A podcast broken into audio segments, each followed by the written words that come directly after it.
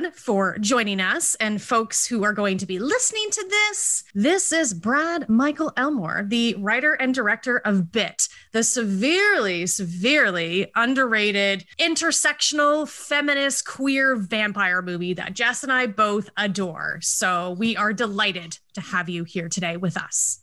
Thank you. You're too kind. Well, first off, I have a couple of like warm up questions for you, and then we'll get into bits. The reason why we're all here today, the reason why I exist, essentially.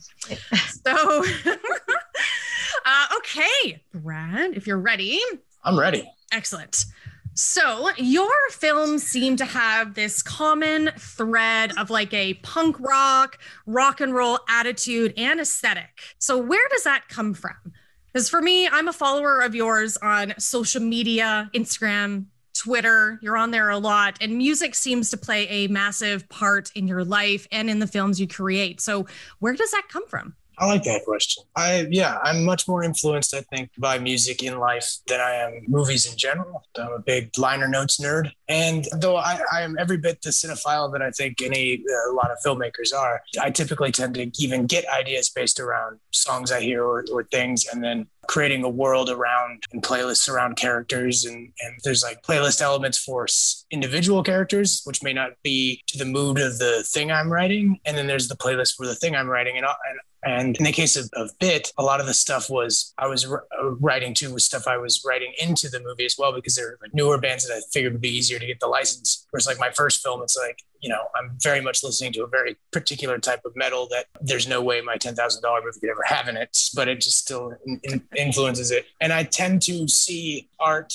There's this there's this comic book artist called uh, Paul Pope, and he he refers to comics as design containers. I agree with that, like the the language of the thing speaking into itself and being sort of singular. And I would say that my approach to even making movies is more like like an album. Like mm. each, each different thing I've made is like a different type of. It feels more like an album. It feels more like getting a, a sort of band together, and, and this is going to be this type of thing. You know, like bit is very much more LA indie pop and uh, more like a pop song in general, like a pop yeah. album. Yeah. Um, mm-hmm. And then like you know, my second film would be like much more proggy, and then my first movie is just like my ode to the metal I liked when I was a little little kid, and like yeah. the older kids would listen to when I was little. Yeah. You know, so yeah, I just dig music. I mean, that's a long way around the bend. like, like like, like most people, big big fan of music. You know yeah. Yeah. great. that's fascinating. Absolutely. And how you create your your film. So i guess a little quick offset of that i'd be curious to hear like what would be on your bit playlist then? I mean most of the stuff that was in the film is, is yeah. was on that playlist. Uh estrons um unfortunately we i did not get a la witch the expats see. The stuff is all like modern and hip. I have no um, idea. De- uh, the death the death valley girls uh, which which okay, has been cool. i really love who are actually in the movie, which was so cool because I saw them in like 2014 at the Echo, and then writing that into the script and and getting them to agree to come do it was pretty pretty bitching. Yeah, uh, uh, and then there was like other stuff that was I didn't want to necessarily use in the film, but like was a really big influence, like Peaches. The whole character of Duke hopped in my head because of a Peaches song, the the boys want a beer, and a lot of her works in there. Some like '90s stuff that I like, like um like garbage, um, was was on that playlist. Awesome. Um, and initially in the script, even Laurel's character was going to have, as she's written before Nicole was cast, she's written much more like a Daria Morgendorffer type, like much more droll, mm-hmm. you know, mm-hmm. and and having that much uh, that feeling, and it, it just became, which sort of speaks to like some of the, the more '90s stuff I was listening to as well. Yeah. Uh, and yeah. as soon as we started going into it, because we didn't have a lot of time, it became very clear that like I'd rather just embrace this sort of like Nicole just has a certain type of exuberance, and I thought it'd be easier to embrace that than than try to like move her into this this other thing and leaned into that more. Obviously, the song Rasputin was on the playlist. I mean, and that was written into the script. That was one of two things I wrote into the script. That's like this movie can't exist without this. Like it just can't. Like if you can't if you can't get this song for this thing, right. then there's no point in doing the thing, you know. um, which it, it's sort of taboo. You don't want to you don't want to overdo it. You don't want to like uh, unless you're unless you're at a level where whatever you write just gets made, which I'm not. You don't you want to be careful about what you put in to the script as like a song. You, you want to avoid that. But in certain cases, special cases, you, you sort of can, you know, there's no rules. So it's like, no, like, okay, you're not supposed to do this, but it has to be Rasputin by Boney M or, Mm. or, or there's no movie, Yeah, that's fair. Well, that's amazing that you're able to get the song in and to have that Well, go it's, in there. it's a great so. scene. Like I remember watching it for the first time and being like, what introduction of Vlad, and all of a sudden Rasputin comes on. I was like, I am in this Yeah. movie. I've already been into Yeah. this movie this whole time. Yeah. Now I'm just like, this is like, and the whole montage sequences, everything. I love that. So Yeah, it's, it's my favorite part of the movie. I'm really proud Yeah. of it. yeah. yeah. I just got away with a lot of like weird things that I just I'm like I can't believe I'm getting to do this today, which is like you know having a guy known since I was 17 years old dressed up like Robert Palmer in the back of a limo, and all the girls are dressed up like the Robert Palmer Addicted to Love girls. Yes. Yeah. Yeah. and and, and, and it's like I, I wrote into this script like Remington Steele meets Robert Palmer, and there it is. And I'm like, this is great. Um, and then dressing him up like Tony Manero and having him do like the most horrible disco you can imagine Yeah. in, in like this sort of expressionistic, silly way. I, I, yeah, which is funny because I noticed like when when Vlad is first introduced, I, I think I might have dropped the ball a little bit in the festival run we had. The scene. Uh, like people would eventually get on board, but there was like almost like a people were afraid to laugh when he's introduced. You know, I like like they didn't know if that was supposed to be funny. But as soon as by the time you get to the disco, it's like no, this guy's ridiculous. Like you can Yeah. laugh. Like this. Yeah. yeah, Like when it's, there's supposed to be, he was so beautiful, and then here's this weirdo, just like Cat Stevens, who looks completely out of place, and with his page boy haircut. Like I I mean, Yeah. that was that's by design, you know. Um, but yeah, like that that was fun. You're so campy. I was I was very taken aback, but pleasantly surprised by how much I adored him. I agree. well, it's all about that power of the the vampire magnetism and stuff like that, right? That's their power. Add that onto it. Yeah. Uh, my other warm up question is, especially now that I've seen the films that I have had access to, thank you again for that. I find that your films portray a lot of heart at their core with struggles with like personal identity, fam- like family issues, romantic relationships, you know, etc. Yeah. So there's a lot of heart to it. There's a lot, a lot of heart and soul, I guess you could say. Um, so would you consider yourself an empathetic person? Oh, I try to be. I think uh, as a Uh, like as a creative person, I'd say that's probably the best of me in so much as like where I can be the most empathetic. I, I feel really just the thing that in, interests me most about even writing is is empathy and exploration. You know, like what I don't know world you live in, but it's like it's not entirely the most fun thing to be alive. You know, so it's interesting to look at. Those are the things that interest me: regrets and best intentions, and, and little internecine things, and, and people's like small wins and big losses. Like I, I like that kind of stuff. That's the stuff that interests me about storytelling, doing it and watching it. You know. Yeah. Uh, so yeah, I would. I in my actual life, am I empathetic? I it's that's more of a process. That's more of like like a, a negoti a constant negotiation to like uh, not step on people's necks and figure out where you are and, and like try to get better at it. You know, I mean, I, I have a I think personally, I have somewhat of a recovering narcissist, I guess you could say. Like, so it's uh, more of a ne- negotiation in my in my actual life. It's much easier to process in hindsight. Yeah, well, it definitely a lot of that comes through in the films, and you know, it's they're they're really wonderful, and I think you're mm-hmm. super talented. So Thank you. thank you for being here. All right, should we? We're gonna jump into bit then. Take a bite at a bit. So prior to bit, you had written and directed, as far as I know, as per IMDb, one feature film. I guess with one short. I'm always confused. Like, our shorts like have to be an I've never done a hour and a what's that? Sorry. Um, I've, I've never done a short. Um, no, I've just- it's an I've just hour, done- right? That's like the cutoff Yeah, point it's to be considered a short. it, festivals consider anything over 50 minutes to be featured. Gotcha. Um, Okay. and it's you know like Kozlowski makes 48 minute 52 minute movies I mean that's since my first movie is such a weird artifact made for such a small amount of money it's like there, there are seams that come through when you don't have a lot of money and there's only so much people Mhm. I think are, would be willing to extend their time right. you know That's like uh, Yeah. an hour and seven minute $10,000 film is I think uh, a perfect amount of time for people to accept certain weaknesses and then like making them sit for two hours would have been just right. Looney Tunes, Yeah. you know? Yeah, no, Um, for sure. For sure. No, I get that. Um yeah, two features, a bunch of stuff that went into development that never came out, and then Bit. Bit is my and Right. Bit is the first feature I made where none of my own money went into it. So it's like I guess in some ways my first to some standard re- real Right. in, in so much as I get Yeah. like getting paid to make it, you know. Yeah, that's great. What made you, and this is going to be like a bunch of little questions put into one, but Shoot. With everything that you've done prior to Bit, now you've done a more quote unquote real genre film specifically, you know. What made you want to do a vampire film? I would say another horror film. Why teen girl horror? Why queer horror? Why feminist horror? That's kind of like a bunch of little things that created like that's part of Bit. So why did you want to go into that direction? Since it's a bunch of little questions and stuff, I'll, I'll try to go back and try to give this context here. Uh, hopefully, I don't bore you to One tears. bit essentially. the big thing was when I made Wolfman's Hammer, that actually hit pretty hard in so much as like getting my name out there harder than I thought it would for a movie on YouTube. And I had a script about a paparazzi photographer that like also did well and was rep by major studios that just I was like, cool, I, I made it. Hmm. and I did not make it at all. Um, but I didn't know that. I wish I Yeah.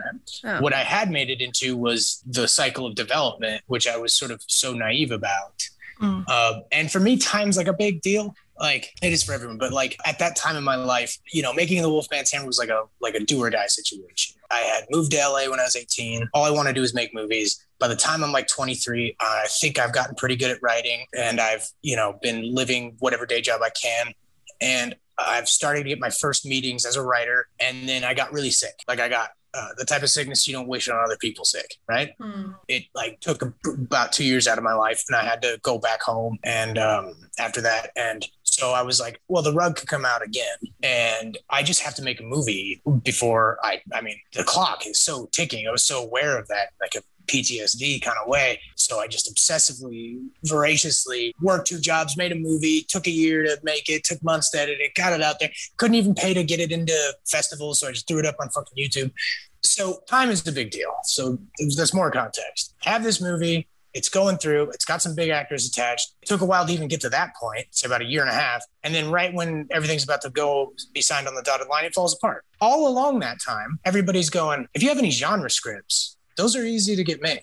Have anything genre? Because the, the paparazzi script was not genre. So after that fell apart, I was like, shit, let me write a like a genre thing. So I wrote Boogeyman Pop. We took I took that to a company. It started to go through the same fucking process of development. The same thing. I was like, no, I can't do this for another two years. I, I, I just I just can't. So I sold my car and went up to Oregon, gathered some money, got some people involved, and made a movie kind of like I made Wolfman's Hammer, the just made a movie type thing uh, with that one. And that took years, but at least I was making something. All along that way, I developed sort of um, connections, you know, as as like Blumhouse picked up Boogeyman Pop and stuff like that. I developed connections, and I knew that as this was going about, and it was people seemed to like it, that I could get a movie made if I wrote a genre script, like more easier now. I'd made enough connections in that genre world through making that movie, and I figured, yeah, this will be cool. I, I can, I can, I'll do, I'll do one. But and after having making two movies of a certain type, I just wanted to do something really fun. Fun was a big thing for this one, like uh, less stressful, less arid, less grungy, and Yeah. like yeah. prove that I could do something like a little bit more pop songy. Initially, though, I wrote Bit not to direct it, to be honest. Like, as soon as I landed on, I was like, I could sell this script. As soon as I landed on uh, sort of the subject matter, Mhm. I was like, I'll, I'll be eaten alive if I direct this. It just turned out that the company that Option didn't want to do it was like, well, we only want to Option to be signed on as director, and I need to eat. Mhm. Uh, so I did. But now that you sort of understand that, like, the, doing a genre film was a way to get there, you know, to get money to be paid to make a Yeah. movie. The other elements were like not wanting to be in genre and as much, and that's not a, a quality judgment at all. Like, Yeah. I don't believe in the hierarchical thing. I, everything's just as good as everything else. It's just like a personal preference, right? Yeah. uh, but I do love genre. I figured, well, if, if I'm going to do something like fun, what is the sort of weird, I guess you could say, brick through the window Trojan horse elements I could get into something that is in my head a, a bit more con- conventional of a movie uh, than than my other two. So it was sort of in the air that and conversations I'd been paying attention to anyway, just as a human, and I just couldn't sort of believe the big deal people would were making out of certain things. Mhm. It just seemed like Mhm. you'd hear, you know, Spider-Man's best friend is going to be trans. And it's like the mm-hmm. and i was just like okay but does anybody have guts anymore? Like just it's not a big deal. Like it, the way i saw it was like like somebody's going to do this. And since i felt a little bit comfortable knowing that i'm not centering this it's complicated because i don't think that people should stay in their like like story was i just don't. I don't think that's how storytelling works. I think a 23 year old Korean girl could have a great movie about a 48 year old libertarian man going through a divorce. Mm-hmm. You know, I, I, I just, I just, but I also understand that the opportunities aren't there right now. So it's not an even playing field. Yeah. So absolutely. So maybe let the playing field even out before you let dudes like me tell stories about anything, you know, that isn't yeah. dudes like me. But I felt some comfort in knowing this isn't going to be, and it's not my place at this time to tell the, uh, the story of like the, the trans experience right? Mm-hmm. I'm just going to make a genre movie where a trans character happens to be the lead, and that's it. And if I do the same work I do on any other character I, I mm-hmm. look at, and just try to get it right and the type of research that takes you know uh, mm-hmm. I, I, should be fine because i can i the things i want to talk about in this are sort of outside of that and i've said this before in different interviews but it was also important not to make it too arbitrary. I feel like that would be condescending if uh, Flora were to be like a trans character, but and the movie's not about her yeah. that at all. But but to make it just so because that's just dishonest writing for anybody. Mm-hmm. Uh, the mm-hmm. world reacts to you differently and you react to it based upon where you're from, what your accent is, your your height.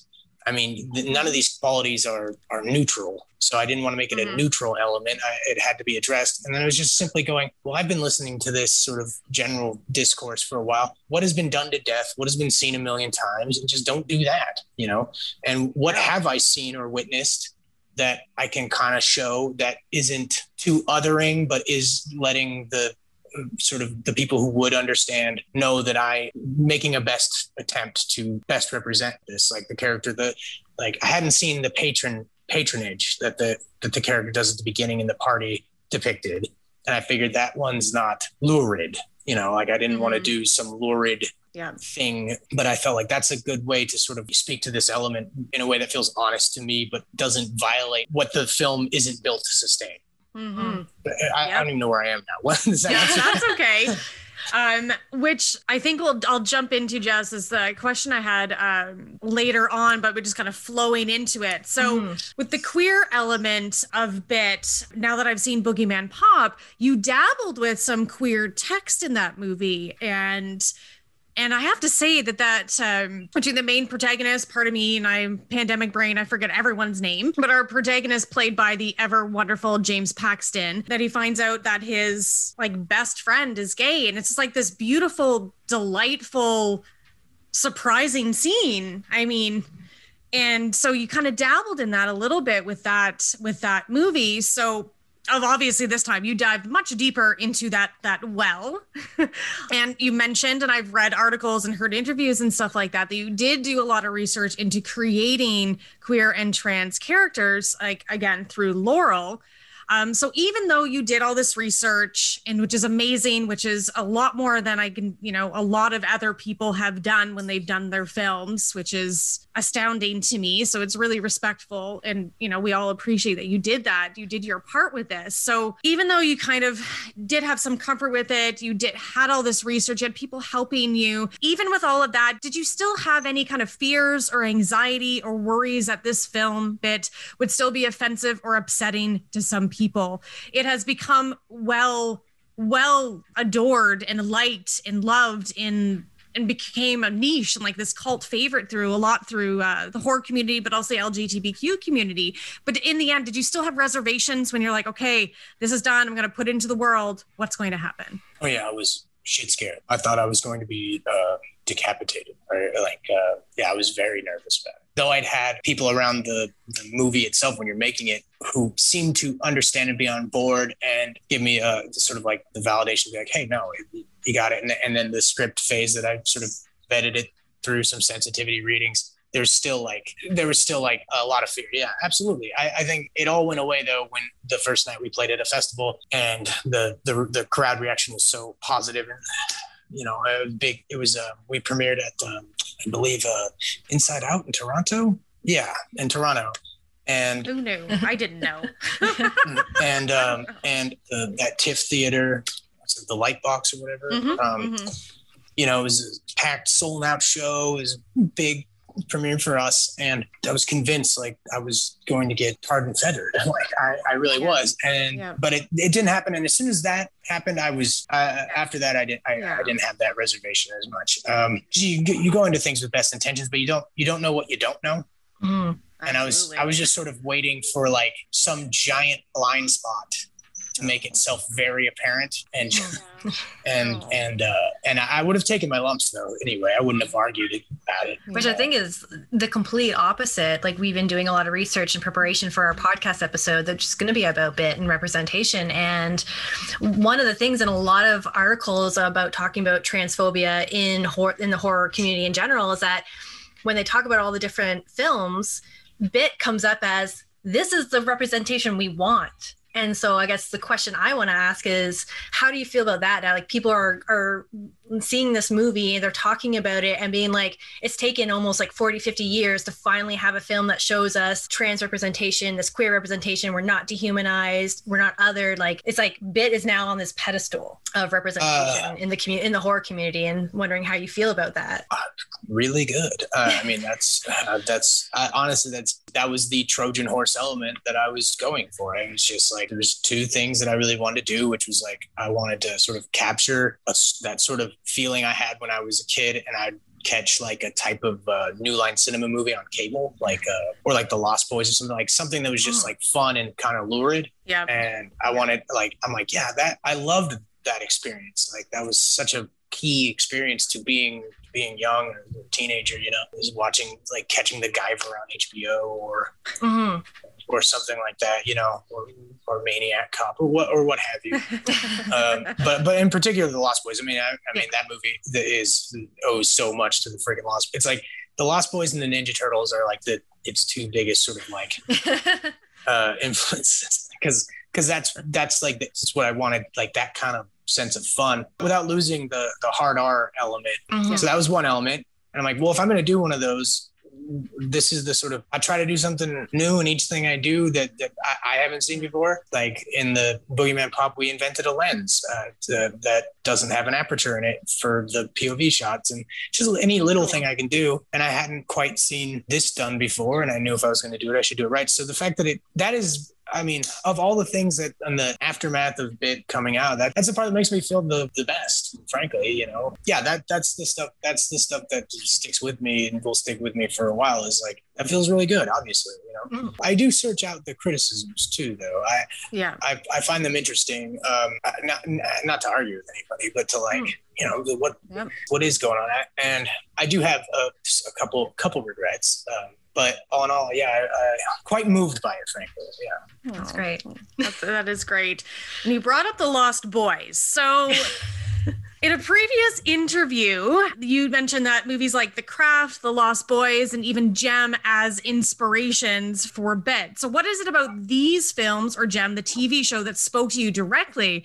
And really, on top of that, I again noticed that you like to write stories about teenagers or young adults thus far. So, what it is, and like the craft, Lost Boys, Jem, young adults, teenagers doing teenager things. So, what Oh. was it about these that really inspired you to bring it into Bit? Which obviously we can see, and as thirty-something-year-old women, we just fucking love it because we love those movies. yeah the, the craft the craft rules um yes, Yes. i don't know why i just kind of felt it it's just kind of like a just it seemed like a, a different thing to explore uh you know something a bit more glitzy and, and fun. But in so much as writing like teenagers like for every script i write most of them don't get made. So yeah, it's interesting. I just happen to have ones about right. because again genre can get money without necessarily needing a star. And so they just happen to be about younger people as the ones that, that get made you know? But i, I do I, I do enjoy it. And i had made when in making boogeyman pop the center section of that film is is centered around teenage girls. And i had such a good time doing that part and i had such a good time writing that that i kind of i was just kind of like that logical extension of like enjoying that uh, exploration. Like and I, I sort of felt like my first two movies are, are honest and I, I wouldn't people could find elements they might think are problematic but i just couldn't give a shit. But i do think i was harder on women in those movies. That's not like a mission of mine. Uh, it just was like this is speaking to things I think are true or something. And, and then I, in making, I was like, yeah, I wanted, I enjoyed doing that. What if I didn't? I didn't have. I could just have a little bit more more fun. I, fun is just the big capital F fun is just the Yes. big big word for Mhm. for the whole for wanting to do all of it. You know, I mean, Yeah. It's Yeah. like I just like yeah, I want to go hang out at the Foot Clan lair, but with people with the coolest vampire uh, vampire uh, group that I can think of. Each one of the little vampire squad is modeled after uh, not one for one by any means, but like is is definitely modeled after people I've known. You know, so like like any like people who had sort of collected in my head is like that was an interesting person or that person had an interesting vibe collect a lot of those and when i was sitting down to go who was going to be in this group it's just like the i was like oh they would be perfect they would be perfect they would be Mm. perfect and the other thing is, is like with Jem and the holograms and i also watched later way later in the process but i also watched the bratz movie Oh. which i'd never seen uh, but, uh, shocked right now. um well Bratz okay the so- dolls, right? They turned a movie from the, the dolls yeah into yeah Yeah. Wow. because Is this a recommendation? Should I be watching this? no, no, not at all, not at all. Uh, but that was sort of later. That was more of a production thing. Um, Yeah. but uh, this is a thing I've said before, and I just I apologize. Try not to slip on my words here. But uh, so when I talk about the those movies uh, that I think are fun, like the lurid R-rated, you know, whatnots.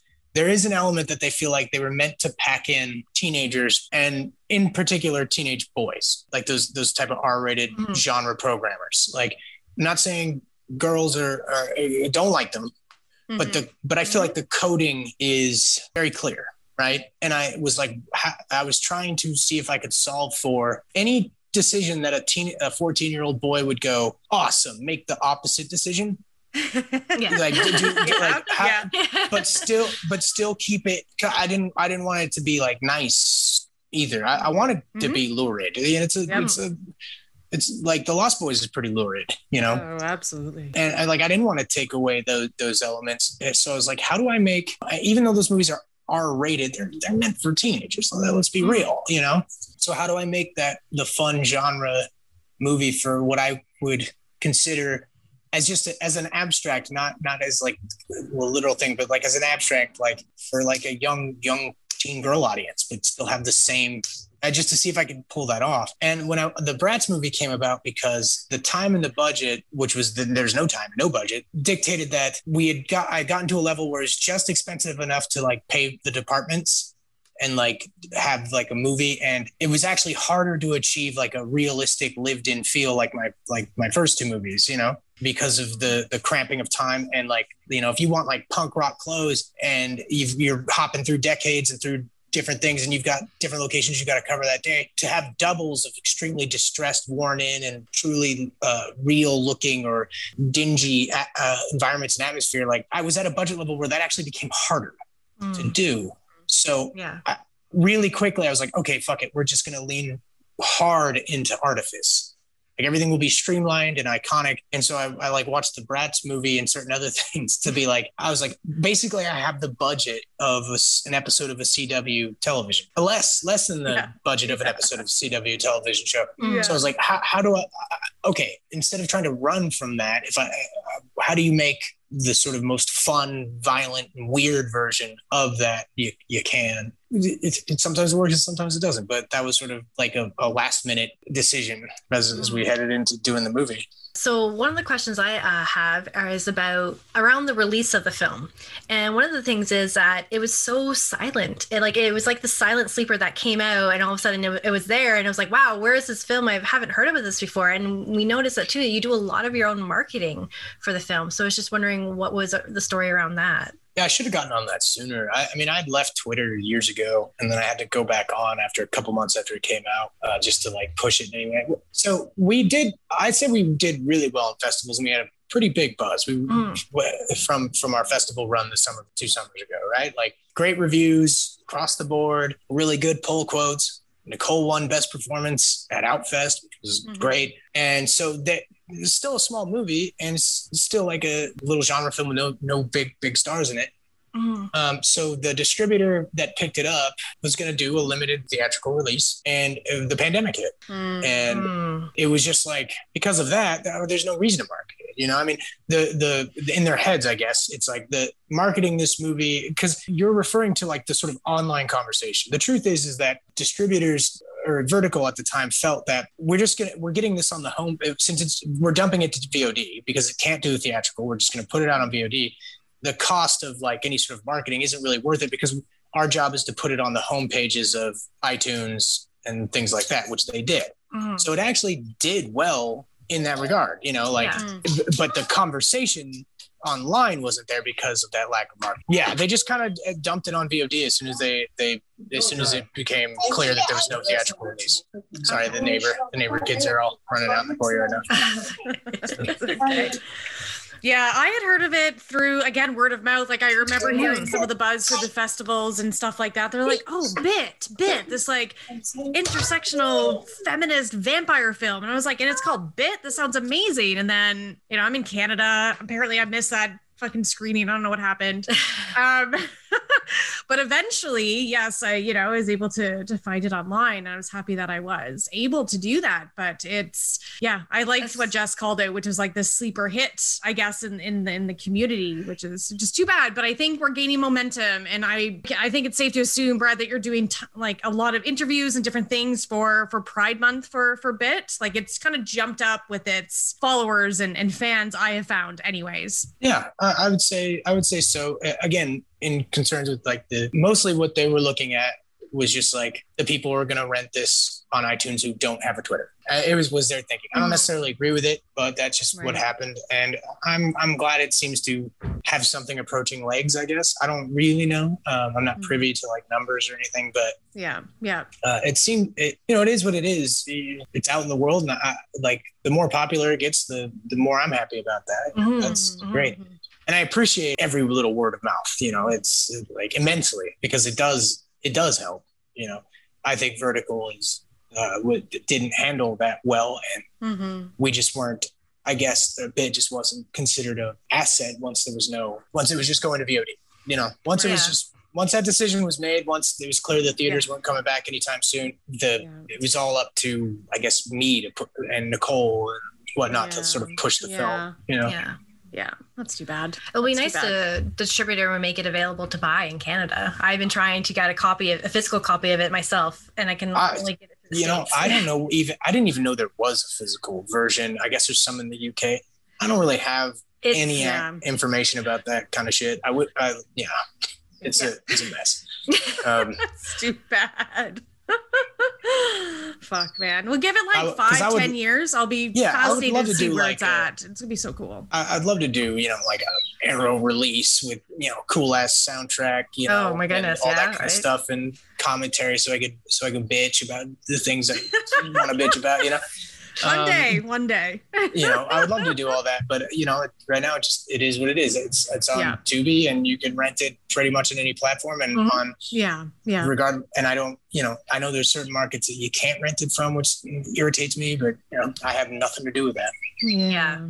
That's totally understandable. A lot that happens to a lot of creators once it's out of their hands, and with the company, you're just like, and I, and that tends to happen to a lot of creators, especially in the horror genre, is their films get taken and then they just don't have any control over after after it leaves. Yeah, uh, and and and it's hard to keep anything in a conversation these days anyway. You know, Mhm. uh, so things rise and fall so fast. Yeah. All right. So I have some like questions about the film in itself in terms of some of the characters and some of the ideas and themes. Um, Okay. So one of my questions I have is. Would you say that this film is representative of, I guess you would say, the old guard versus the new guard? So, are Gen Z vampires versus the boomers, as Vlad would say, the new millennium? Like, how do you feel like when I see this film? I see like Vlad as like the very old school vampire, very old, like kind of boomer esque type style, and then you've get like uh, Laurel and the other girl and the other uh, women who are all like very kind of like Gen Z. They're they're new, they're new ways of thinking, and it's just how do you feel this film represents that? So I don't know. I, it's up to what the audience of feel how successful I am at it. But my and my intention was very much to be. I want to be very clear. I, I don't have like I didn't want the movie to be a thesis on my thoughts on feminism. Mm-hmm. You know, I pers- personally sort of side with Duke on every single thing she says. Um, yeah. But there is an element of a conscious element of, of her representing second wave feminism. Yes, absolutely. Mm-hmm. Um, but but I but that also feels like a uh, like a simplification of her because I think is you know like she's not just that thesis, you know. And uh, but that yeah, that's definitely in, intended the thing I really just wanted to talk about more so than anything and use feminist ideas to sort of approach that because I think sort of lent itself to it was uh, was power. I just wanted to talk about power structures, mm. you know, yeah, and and what they do and how how they can hurt people or shape things and and how uh, reaction against them is still you forming due due to them, you know, mm-hmm. and the the idea that power is something that um, in so much as like gen z versus boomers i would say it's more about like because the, the character like izzy is not gen z or she just mm-hmm. looks young she's she's she's she's been a vampire for a little bit longer than laurel she's trapped at 19 but the suggestion is like maybe mm-hmm. she's maybe she was turned sometime in like 1999 or 2003 or something mm-hmm. like that you mm-hmm. know yeah it, it's more about for me just like the importance of minority and outsider voices getting access to power so that power has more nuance. So structures have nuance to them, I guess. Counter structures have more nuance. It is more is more my my thinking on the on the mm-hmm. whole thing. Duke has sort of replicated her own version of what she went through with Vlad. And much like with Vlad, when an, another entity comes in, it sort of roils the waters a bit and things level out for the better again you know, or like they they move up, you know. Uh, Which actually leads into my other question is about Duke because she's a really interesting and complicated character. Like we love, we fear her, we hate her, we want to be her all at the same time, especially at the end. Why did you go this route with this character? Like and you've referenced to like a representation of second wave feminism. So there are certain characters when you're when you're an adolescent that are really appealing because they're sort of stand-ins for a type of like nihilism you feel right? They're therapeutic for I think young people. I think yes. you know, and then you, but you you know you got to grow out of it. But the but like they they do help sort of ferry you across certain years. You know, mm-hmm, they they're mm-hmm. they're they're the way you know you you want you're rejecting childhood and now you think you know the score and these and these mouthpieces come in and say this is the score and isn't it all fucked and you you use that boat to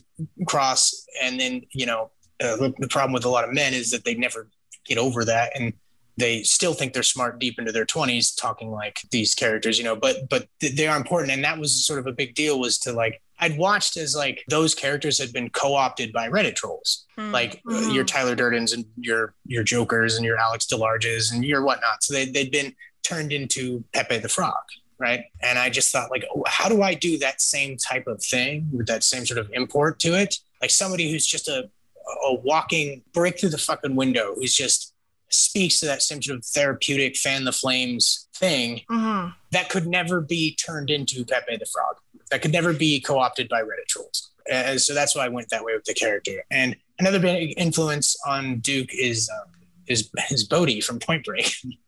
um, and much Oh and much God. like I, I and, yeah. and I, I think a lot of people I get the question a lot like is Duke dead or is it like like or that Duke becomes the bad guy? And it's like I never really saw Duke as the bad guy. She just happens to be in the way of something at the end and and has committed an act of hubris and it's just yeah. she's not dead she's not dead at the end. It, it, it's this it's a movie that can't sustain solving for everything in society.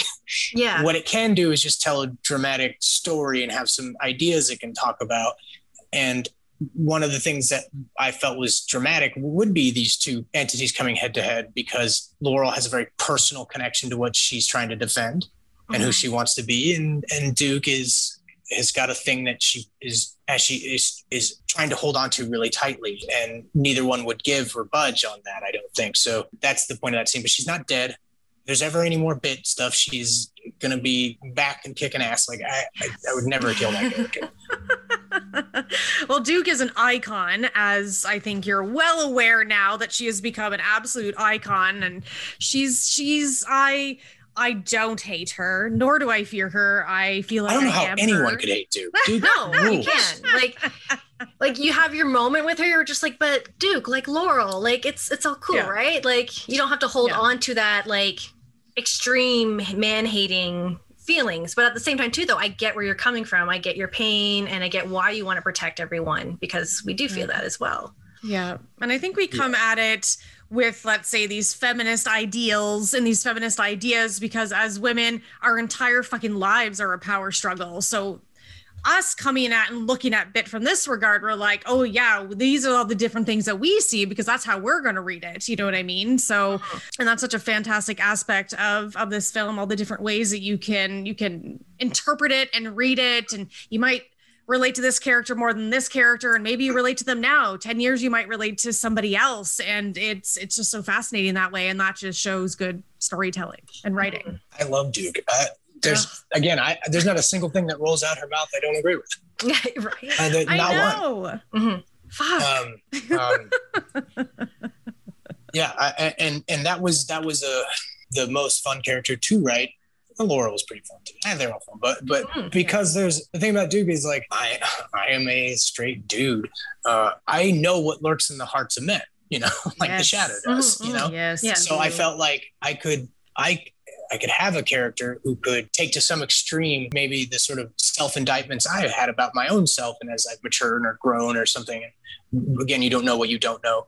Yeah, uh, yeah. And it, it, was like it was therapeutic, and to, to be like, I can't half-ass it. This, she's she's got to be able to look under the, the the rug and see all the grossness, and just go, nope, call the exterminator. You know, like it, it's it's not worth. It's not to Duke. It's not worth the conversation it's not mm-hmm. worth the well. Here's you know, people are people, and here's the mid ground. It's just like my life will not be spent fixing you.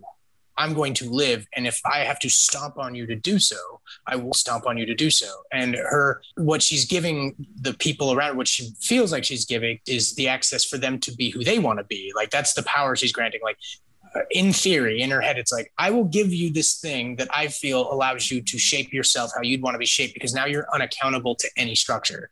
You are now immortal. You are now untouchable. So there's no there's no thing that can shape you but yourself. And yeah. so I, I, find her to be absolutely correct. Where she goes wrong is she has her inviolable rules and she violates them. Unfortunately, the, the edit as it stands doesn't quite get it across in, in a way that I think is clear. Mm-hmm. Uh, but the idea is that what I was striving for was that she's not like in their heads making them be her best buds. What she her her when she says, you know, I was just doing to help you to make it easier, should have tied into and with a couple more things that are unfortunately missing, should have tied into the idea that Laurel and Izzy talking about how easy it seems. Like, why is it so uh, okay easy to just be flippant about life like this? Mm. And and that would be where Duke is sort of like running into their head and going, no, it's don't feel this guilt, you know it's not worth it. And I think I think that's a little lost in, in the edit uh, now. Mm. Um, but that's sort of sort of where it is. Where and it's really just something Vlad's really just trying to weaponize as well. Mm. You know, when when he reveals that. Yeah, Not that answers your question. it does. Um, Jess, I think you have one more question before we get into the. We have three social media questions from our listeners and fans. Yeah, I guess my my one my own last question about the movie was the Andy storyline was there supposed to be more to it um, in regards to how yeah. it relates to Laurel's vampiric transformation? Because like it, it's there and it's important, and then it just kind of goes. Okay, away. so this this is sort of like my big gripe with the movie. Mm. Um, okay. I have an edit. It's basically the exact same length, and there was an edit done that I did not like, and then there was about a year of trying to get my version back to where it should be. To my producer's credit, they never ever ever fought me on the queer elements of the film or my mandate that that we hire a trans actress. They've never fought me on that. Once we got into production, there was a lot of stuff that became uh, where we were butting heads, but that was production. In post production is where I feel like everything went really sour because they had cold feet about making Laurel to what their out of touch, in my estimation, brains consider likable. So in my edit of the film, the film as it stands, and I've said this before, is about 85% my movie mm. or my edit, right? Mm. And that 15% that isn't mine is very crucial to me. Mm. And I think neuters Laurel's arc to some degree, and in doing so, neuters to other mm-hmm. characters. And one of them is Andy. So in my version of the movie, Laurel bites people. I don't think there's anything that interesting about somebody because then it's just the Lost Boys again because Michael doesn't want to be a vampire. Like I don't want to be one. You know, it's, it's, mm-hmm. it's, not really an interesting moral dilemma to me. Mm-hmm. You know, mm-hmm. yeah. uh, it's, it's kind of boring. Like yeah, I don't want to kill people. It's like yeah, great, cool. Um, in well, my wait. version, she she she she bites people. She she's yeah. at the crash house when they attack it. She bites people, and that's why she's talking to Izzy in bed, going, "Why is this so easy?"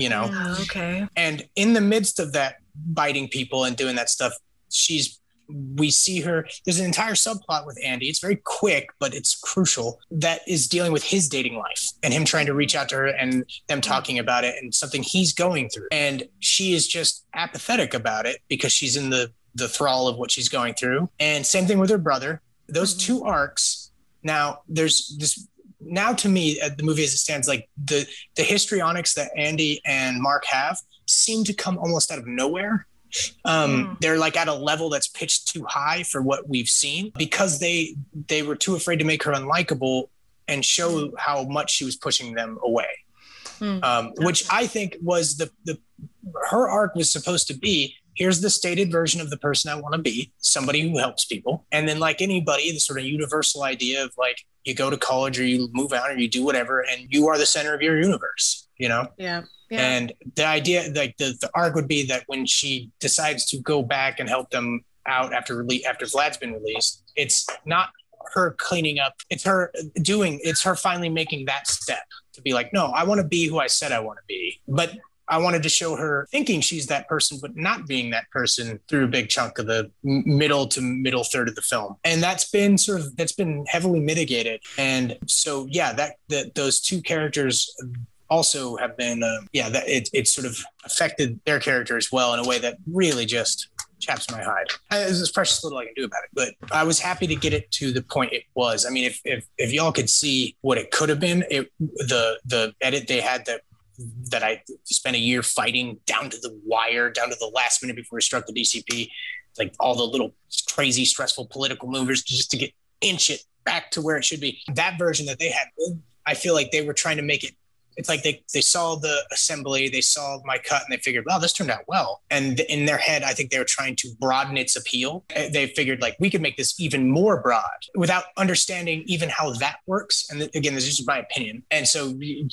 in in that attempt, that is uh, something that was cut down. And then there's a couple other elements that change. Uh, Laurel not biting people is is big to me. And then there's like a couple other elements that are that are missing that I that I will harp about to the end of time. And that would be that fucking flashback. Like, why would you have a flashback of the beginning of your movie in the fucking movie? Like, there's they were just they were just so scared of like letting the movie speak for itself in certain areas. Uh, okay. I, there's just there's a there's a lot of little things. If I may, one more little thing at the very beginning of the movie, like uh, I have a sort of a different take on that beginning. Again, there's lots of stretches of the movie that are just untouched. Something that's I've I've done, and those I'll, some of the things that don't work are absolutely my fault. But the beginning where we see Cody and Saran, uh, I, I, sort of had like a, you know, mine just opens on the dead body.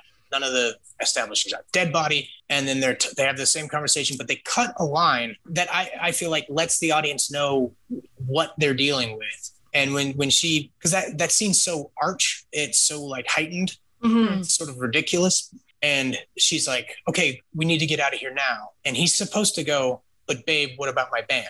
Now that lets an audience know what movie, what this scene is. Like, yeah, it's like, oh, here's this girl giving everything over to this guy. And then right at the moment, he's like, got cold feet. He's like, but now I'm cool and I have this band. Like, it's like that, that would have, I think, like, let the audience in on the what we're sort of playing with the mm. rules that we're sort of playing with here and, and so when so if you you kind of add just that that like speaks for the macro of the mm. whole piece if you kind of think about it like that there's there's like lots of little tiny things where it's just I think a misunderstanding of what makes certain things work. Mm-hmm. Uh, yeah. Or, or to, to, to my liking anyway. Um, mm. uh, so yeah, like the opening's been futzed with, a couple shots here and there, inter- interstitial stuff's been futzed with, but I'd say after the opening and going all the way up through the montage, it's pretty much mostly exactly what I want for, for the most part. Then there's a then there's that section right after Duke does her spiel and the flat and the the montage scene, and there's like this, this that last little two thirds of the film right bef- right before she confronts Mark that are the most messed with, Mhm. and then from Okay. Mark and her confrontation up to the end, it's back to being my movie. You know. Okay. Right. Um, right. Okay, so that's I'm sorry, long Right. long winded. That's okay. No, no, that's great. That's okay.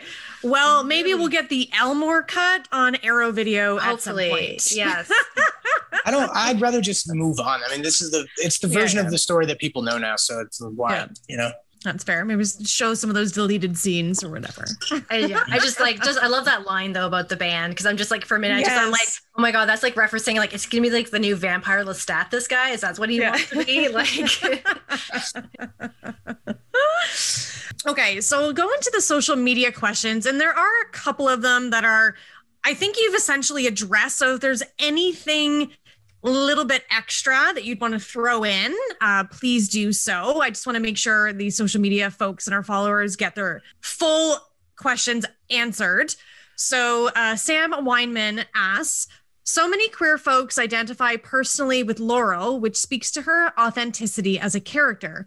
What can you tell me about your process for writing a trans character who experiences may differ from your own? Uh, I think in this particular instance, the key was focusing in on the universal experiences that people have, as opposed to trying to focus on the the the things that would Transness.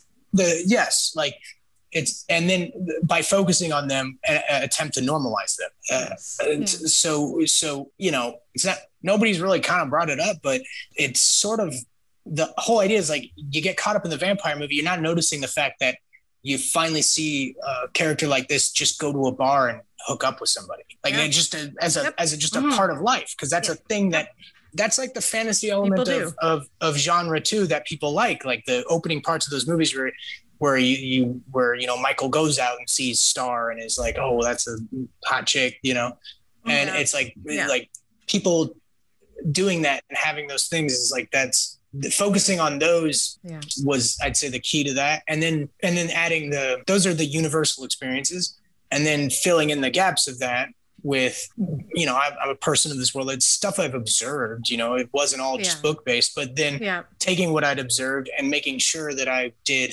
a, a very obsessive and very meticulous amount of reading and listening. Most importantly, listening uh, as much as I could to make sure that the I didn't step out step out of line, and maybe maybe added a few elements that I felt like the audiences out there who do identify with Laurel would get. Like Mhm. and that maybe uh, an audience like me wouldn't maybe pick up on, but I'm not really Mhm. worried about that, you know. Yeah. Yeah. Yeah. Um, so yeah, that, I'd say that those are the that would be the thing. It's just it's just Yeah. this is just you know she wants to get laid. She's a young person. Who, who doesn't, doesn't? get that? You know. yeah Um, Yeah. Yeah. Yeah. Exactly. Uh, this question comes from Joy Robinson, and the question was: Were you inspired by any of the classic lesbian vampire films, or were you conscious of legacy of these films, their themes, when making Bit? absolutely conscious of them, and I wouldn't say reference of them because I wasn't. The reference would be that they all. Uh, one, I was a little timid in one area, and that area was some of the sex sex stuff. And my fear, my biggest fear, and it was, it was why I was very insistent on having like uh, as many women around me in the actual making of the movie, including my DP as possible. Um, like Christina, the DP, wonderful DP, was hired because she's a good DP. But I Hmm. also am just being very honest and was honest with her about like I'm going to need a little help here because I keep saying this, but you don't know what you don't know. And I really did not want to have a movie that was, and I've said this before, that was an otter pop box full of different girls for dudes to jerk off to, right? Yeah. Yeah. Yeah. Um, Oh, so can the severe lack of the male gaze of this movie is incredible. So I thank you. We that was where- for that. Yeah, yeah. and that uh, and I th- Christina deserves a lot of that credit. Yeah. Um, especially like during scenes, certain scenes of intimacy, just like was, she was really integral, you know, um, Yeah. Yeah. in helping the movie with that. So yeah, I was aware of the lesbian vampire movies, but there's the lesbian vampire movie has a long history of being very sexual and lurid in a way that's like titillating. uh, both both on the both on the like artistic spectrum and on the exploitation spectrum. Yeah. And I just didn't feel like this movie was the movie for necessarily that, but I was definitely aware of them. Mhm. Um, I was more aware of the history of vampire brides depicted in versions of Dracula. That was the big, the big Mm. one was just like this afterthought of like, like I love Francis Ford Coppola's Dracula, but it's like the romance in that movie would be stronger. It's either either he's a pestilent nightmare or he's a romantic fi- figure, right? Mhm. And I feel like I feel like these two elements are at war. I still think the movie's great, but I think it's great because of the design elements, the performances, and the sort of feel of the film Mhm. but I think the movie would be stronger and you'd buy if you're going to cast Dracula as big romantic figure, maybe don't have women he keeps in his basement. You know what I mean? Like, Yeah. and it's just such an afterthought to, to every to these versions of Dracula Yep. Uh, that that he's just got sort of like in the versions where he is a romantic figure that he's just got these women that are just Yep. in the, Mhm. Yeah. uh, that are just his, slaves. Um, and that was sort of like a jumping off point, really, for the Vlad character. Was like he's. I just wanted. Uh, I don't know if you guys are big comic book fans, but um, there's a writer Grant Morrison, and he did this run on Batman where he had he had every version of Batman throughout time as one like every no matter how ridiculous or campy the take, he Mhm. decided to make it one man's biography Okay. like how do you how do you reconcile them all existing like the batman who ran on giant typewriter is the same one who did you know Hmm. um and i did i was like i want to do that with with dracula like every version the 20th century sort of media Mhm. version will be one man's biography going all the everything you there's little touches on every single one from like the like 70s disco Dracula that you know some of those exploitation films had to the to the Coppola version to the Tod Mhm. Browning to like every everyone I could think of all the way up and sort of ending at um Dracula 2000 with like new metal Dracula you know um as one and the reason why he's not actually called Dracula is because in the world of Bit which might have been a mistake but in the world of Bit the book Dracula exists Mhm. so Ah, it's, I just wanted to imply, I, I, I just wanted to imply that like this is something. It's the same thing, but it's something Mhm. older or different, and it's and I really didn't want him to be associated with, which is never in the original text, but has sort of just become a part of Dracula now. Is that he's Vlad the Impaler, which I despise. okay. Yeah. Um, I mean, I don't despise it, but I just don't want to do it again. You know. Yeah. So I was like, how do I get away with that? So I came up with like a Oh, the most inter like I wanted to make fun of like certain things, like the idea of the Byronic hero. Like he sees himself as like the Byronic hero, the, the sort of like man against God, and his life is really Ah. interesting and tortured and long, Yeah. and like and just make fun of that. Because that's such a yeah. that was such an appealing thing when I was a young man. I was just like you know reading Nietzsche and, and the poem uh, Manfred by Lawrence Byron and be like ah yes that is me the interesting man um, and and to, Yeah. to make fun of that, so I gave him I gave him a, a, a continental name or an intercontinental name that sort Yeah. of addresses that sort of pompous man Vlad Manfred Castaneda, like Castaneda Juan, Juan Carlos Castaneda, the another sort of like grifter, just yeah. uh, just a, a thing that you that you find when you're you know he was Juan Carlos Castaneda is like the original Joe Rogan, you know? It's just just kind of throw that all in there and create the sort of the, the anti-Byronic figure. Okay. So- yeah. Long way around the bend. Yes, I was aware of those movies. Uh, it was almost like a, a active pursuit to sort of like not really incorporate that that much of the titillating element, Mm. but also Yeah. all there's a lot of vampire movies, a lot of them, like a lot of them that I love, especially Interview with the Vampire, where there's a ton of queer subtext, Mhm. whether intended or Mhm. not, it's there and often Yeah, oh, yeah. intended. Yeah. Um, Yeah. And I just thought that okay, p- marginalized people don't need subtext anymore. Yeah. The X Men don't need to stand in for people that literally exist. Mhm. Yeah. Uh, so Yep. just get the subtext out of there and just I'm just going to make them all queer or not all, but make the focus it around these elements uh, because that's a long running thing with the vampire stories. So so Oh, yeah. to, to Yep. take it from subtext to just text and as if it's not even as if it's just an afterthought, it's not even a big deal. you Yeah. know? Yeah, absolutely. Which kind of jumps into our last social media question is from Sophia, and she asks Is there anything you can pinpoint exactly that inspired you to make a movie centered around queer vampires? Which I think you just answered. So, if Mhm. there's anything else you want to throw into that besides wanting to be like subvert the old tropes of vampires and making things text and not subtext, which was just a fucking brilliant statement that you just, I could just applaud that. Just make it text because they deserve it.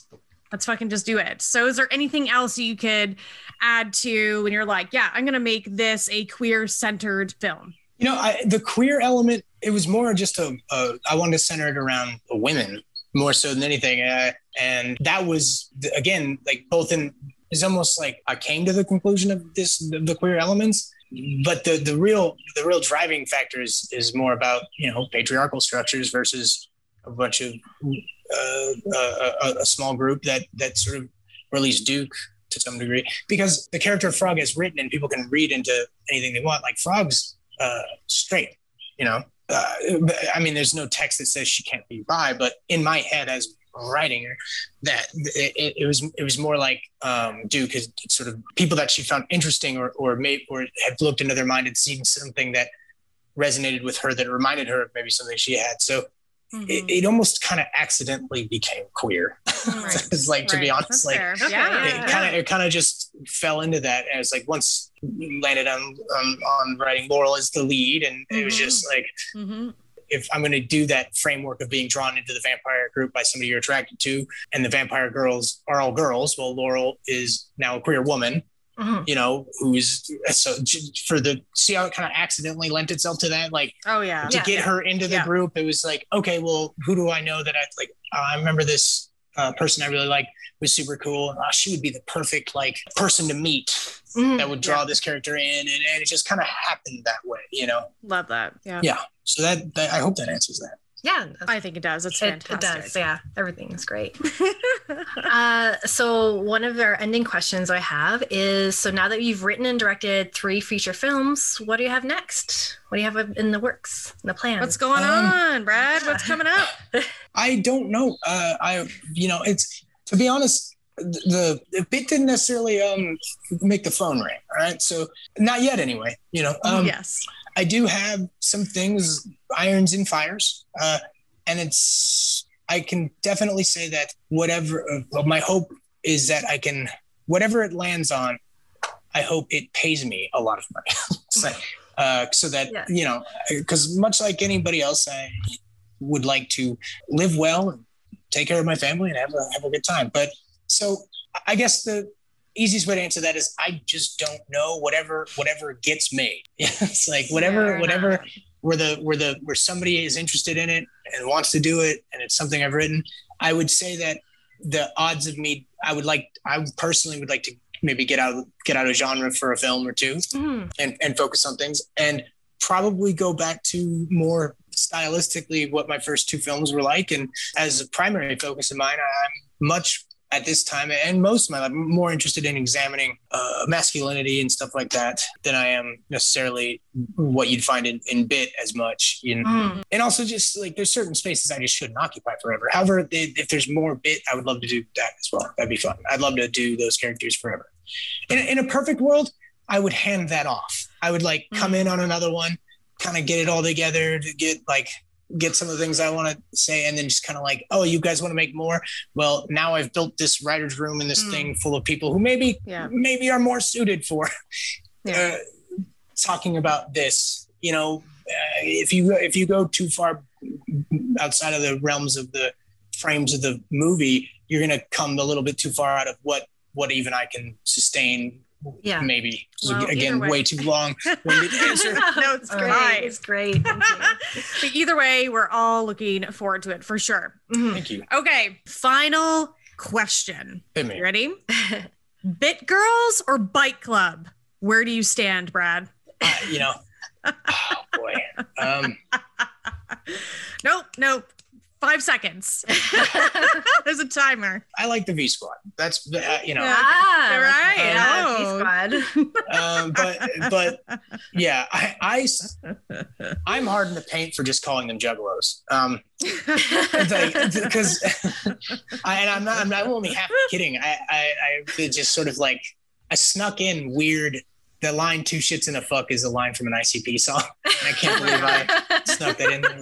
And I and I put that in there because because um music. Uh, because it also speaks to a type of like Duke being a which I think the, the reason why I love Diana and why I cast her is that Diana understood the cowboy nature of Duke. Yeah, like it's right. both a, it's oh, both absolutely. a reference to the thin white Duke, the Bowie element. Like if, if you allow me to nerd out for a sec, in my head, I envision uh, young Aubrey, which is Duke's real name, which is not like a big spoiler reveal. It's in the script. Mm-hmm, um, yeah. young Aubrey being in the middle of nowhere in the Midwest and realizing there's maybe something about her that she's not supposed to be given her surroundings. Yeah. And then in 19, and then she sees David Bowie on TV and is like, and it just kind of changes her whole life. Like that gets broadcast in sort of like what Velvet Underground or uh, Velvet Goldmine is about, Mm. about Mhm. that sort of like Mhm. how important that was for young people to see. And it's sort of like that was like step one. And she, it was like she began planning her escape from there. And as a teenager, moved to New York to go chase that uh, freedom. Um, but she will always be at her core a shit kicker. She Mm. is a shit kicker, raised around shit kickers, which is I can relate. And it's I just she understood that the Duke is both the thin white Duke, but also the Duke, uh, John Wayne. You know, Oh, okay. Yeah. Yeah. yeah. it's, it's, it's it, which is I imagine her as a kid on her dad's lap watching those movies and going, I want to be him. Yeah. like, he's cool, you know. Yeah. Yeah. Like Oh, that's great. uh, and right off in the sunset with uh, Yeah. you know with one of those damsels you know is, is in her like five year old mind like reconciling Yeah. what that was so yeah I, she got that Yeah. and that you know anywho, anywho juggalos they're called juggalos that's Well, that's all of our questions. For the folks that end up listening to this before it's Friday, June 25th at 9 p.m., we have our Rainbow Railroad charity screening of Bit with Brad in attendance. So if you're listening to this, please come out. Pre-show starts at 8:30 and then the movie starts at 9 p.m. Everything's going to go until 10:30 and beyond. And we hope we see you there. And Brad, thank you again. So thank you Yes, this was lovely. thank you so I much. great time Thank Yeah, you. this Really was- appreciate y'all are very nice to me and very nice to the movie and I very appreciate it Thank you for taking a risk and making it for us. Yes. yes.